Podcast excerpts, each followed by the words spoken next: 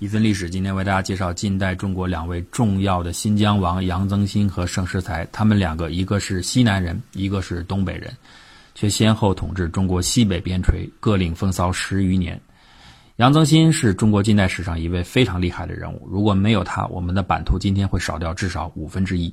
不过，他历史的影响力和他今天受关注程度相比，是被大大忽略的。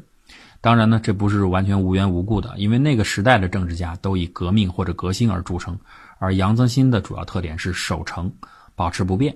不过，在危机四伏、内忧外患的时代，能够把一个平稳发展的新疆带入中华民国，这点不仅难能，而且可贵。一九一二年。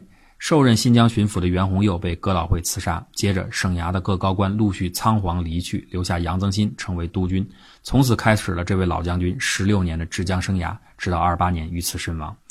当时的新疆内有民族分裂倾向，外有列强觊觎之心。英国跟沙俄在新疆明争暗斗已久，英国领事艾泽敦和帝俄领事梅世臣怂恿喀什提督马复兴相机行事，称霸南疆。日本则说，只要有四个人加入日本国籍，日本就可以出兵护侨，充分暴露了日本的野心。此后不久，俄国十月革命爆发，白俄溃军流窜进了新疆，苏俄部队尾随追击。苏联人这种先分割再独立后吞并的戏码，在外蒙古和唐努乌梁海都先后上演过。现在这个三部曲似乎又要在新疆上演，局势就像杨增新自己说的，像一只大火锅。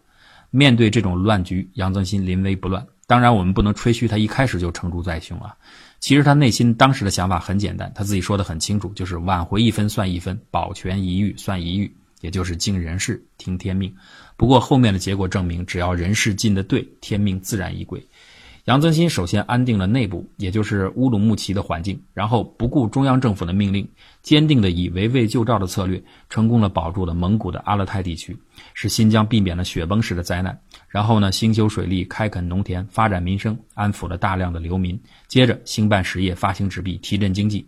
他在没有中央输入一分钱的前提下，新疆整个在其任内货币仅仅贬值了三倍。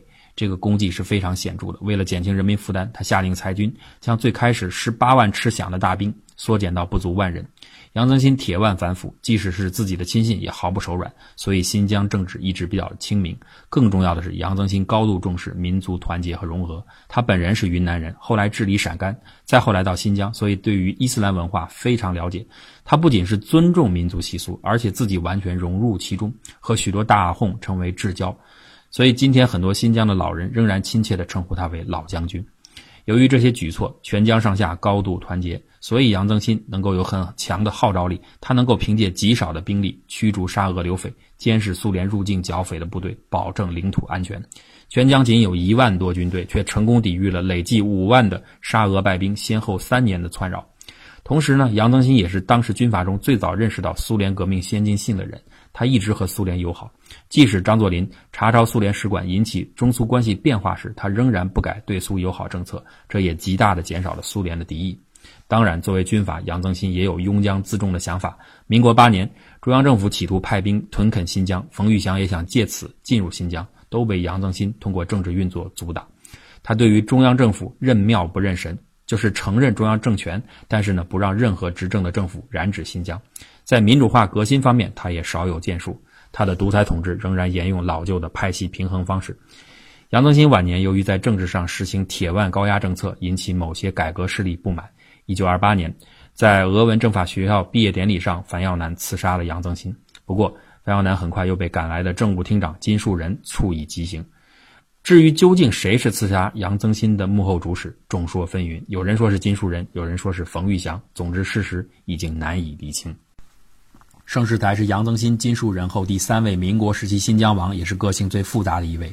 相较于杨增新，盛世才在新疆面临的局面要简单一些，但是他治理能力平庸，统治的狠毒程度却更加突出。不过，最鲜明的还是他反复多疑、两面三刀的形象。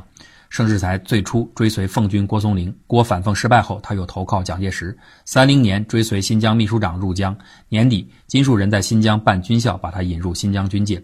一九三三年，新疆发生四幺二事变，金树人下台，手握重兵的盛世才被各方推举为新疆临时督办，摄取最高统治权。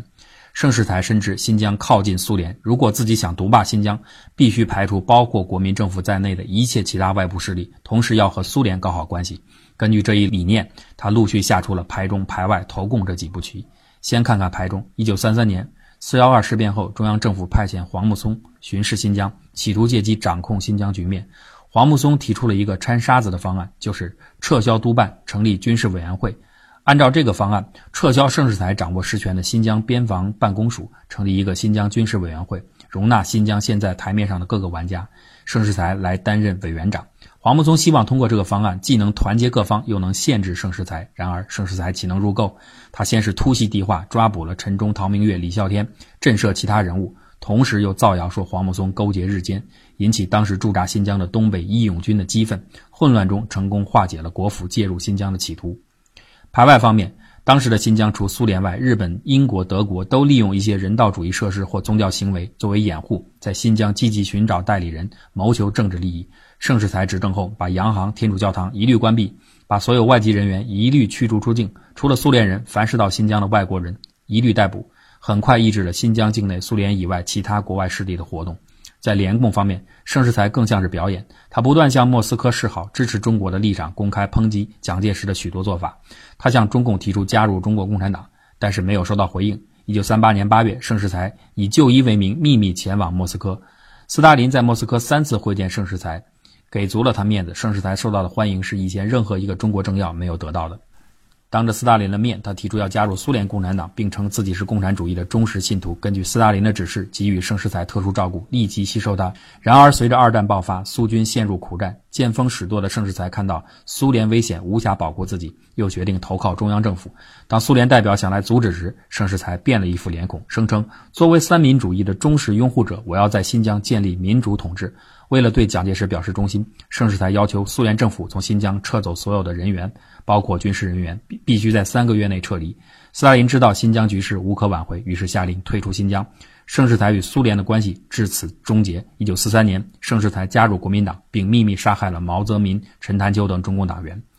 当国民党军队三个师进入迪化后，蒋介石对盛世才脸色骤变。盛世才这时候才发现投靠国民党是引狼入室。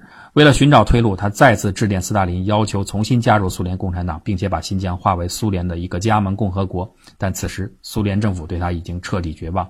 这个时候的盛世才众叛亲离，怨声载道。蒋介石把盛世才调离新疆。一九四四年九月，盛世才离开新疆，到重庆赴任。至此，盛世才在新疆苦心经营十一年五个月的军阀统治彻底结束。这位自命不凡的、自称为国共以外第三领袖的盛世才，后来跑到台湾，受到大家一致的惩办声讨，不得不靠大量行贿蒋介石保住性命。但是多行不义必自毙，他当时蒙蔽东北义勇军，参与新疆内战，留下了无数冤魂。义勇军旧部四处寻机报仇，搞得他在台北根本不敢露面。而他在兰州的岳父家，解放前一刻被积恨已久的人们血洗灭门。最后啊，用一句话评价两位新疆王的人生。守旧有成，杨增新；乱局无用，盛世才。还没有增加我们微信公众账号的朋友，欢迎大家搜索“谷歌古典”四个汉字，增加我们的公众账号，一起支持我们把节目办得更好。谢谢大家。